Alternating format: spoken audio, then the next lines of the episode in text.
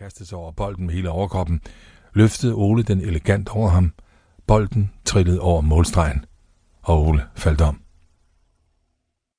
Midt i sensationen lagde ingen mærke til noget. Brøndbyerne stod forstenede, mens resten af stadion jublede. Kammeraterne ilede op for at lykønske Ole med kampens suverænt flotteste detalje, men Ole blev liggende. Dommeren fløjtede kampen af. Malte løb op ad banen og op til Ole. Ole havde lukket øjne. Han åbnede det ene på klem. Ansigtet var blusende rødt og glødet, som om han havde høj feber. Ole, hvad sker der? Var det målmanden? Ole rystede på hovedet. Blev der målt? spurgte han med svag stemme. Jeg er da tosset. Årets mål. Jeg har det ikke så godt. Det var det sidste, Ole nåede at sige, før han besvimede. Dernæst gik det hurtigt. Erik, træneren, tilkaldte en ambulance. Malte sad med Oles hoved i skødet, mens ambulancen med hylende sirener kørte ind på banen og helt hen til målet. To faldgrædere sprang ud, og mens de trak borgen ud, forklarede Malte kort, hvad der var sket. Ole kom op på borgen, og Malte satte sig ind i ambulancen ved siden af ham.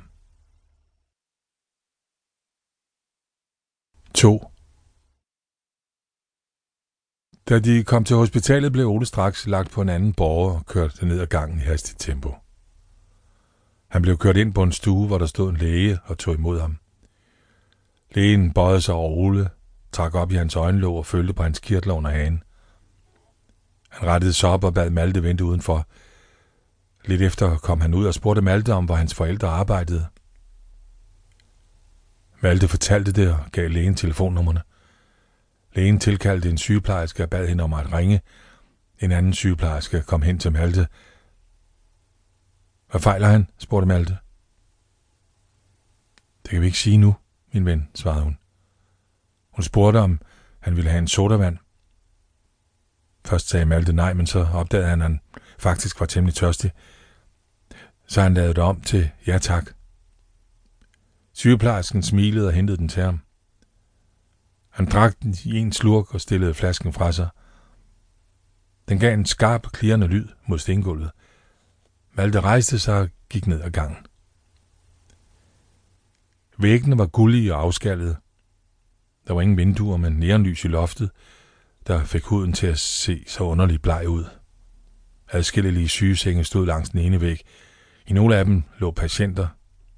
De sov alle sammen, eller i det mindste døsede med lukkede øjne. Nogle patienter gik frem og tilbage på gangen. Det var mest ældre mennesker med krykker eller gangstativer. Ingen af dem snakkede med hinanden.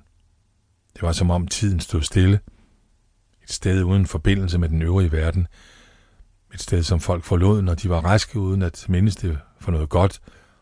Eller et sted, hvor folk blev mere og mere syge, indtil de døde. Et sted uden glæde. Malte, hvad er der sket? Maltes mor kom småløbende hen ad gangen. Hun så forpustet og forskrækket ud. Hun havde sin sommerfrakke over armen, og bæltet var glædet ud af et par af hullerne, så spændede klæder langs gulvet. Det ved jeg ikke. Vi spillede kamper. Lige da den blev flottet af, faldt han om og besvimede. Og så kom der en ambulance. Bjørn sparkede. Nej, overhovedet ikke. Han faldt bare om. Åh oh, gud, åh oh, nej. Hvad nu det? Hvor er han? Malte pegede på døren ind til stuen, hvor Ole lå. Moren gik hen og lukkede sig ind. I det hun gik ind, vendte hun sig. Vent herude på far. Så er du sød. To minutter senere kom faren, lige så forpustet og lige så forskrækket. Han spurgte om det samme, som moren havde gjort, og Malte svarede det samme. Faren skyndte sig ind på stuen. Efter nogen tid kom Maltes forældre ud sammen med lægen og en sygeplejerske. Jeg er bange for, at der ikke er nogen tvivl. Symptomerne er desværre tydelige. Meningitis gravis. Det er den form, vi frygter hver gang. Vi har desværre ingen medicin imod den. Det er stadig på forskningsstadiet. Om 10 år måske, eller 20. Jeg er forfærdelig ked af det, men jeg kan ikke give meget håb.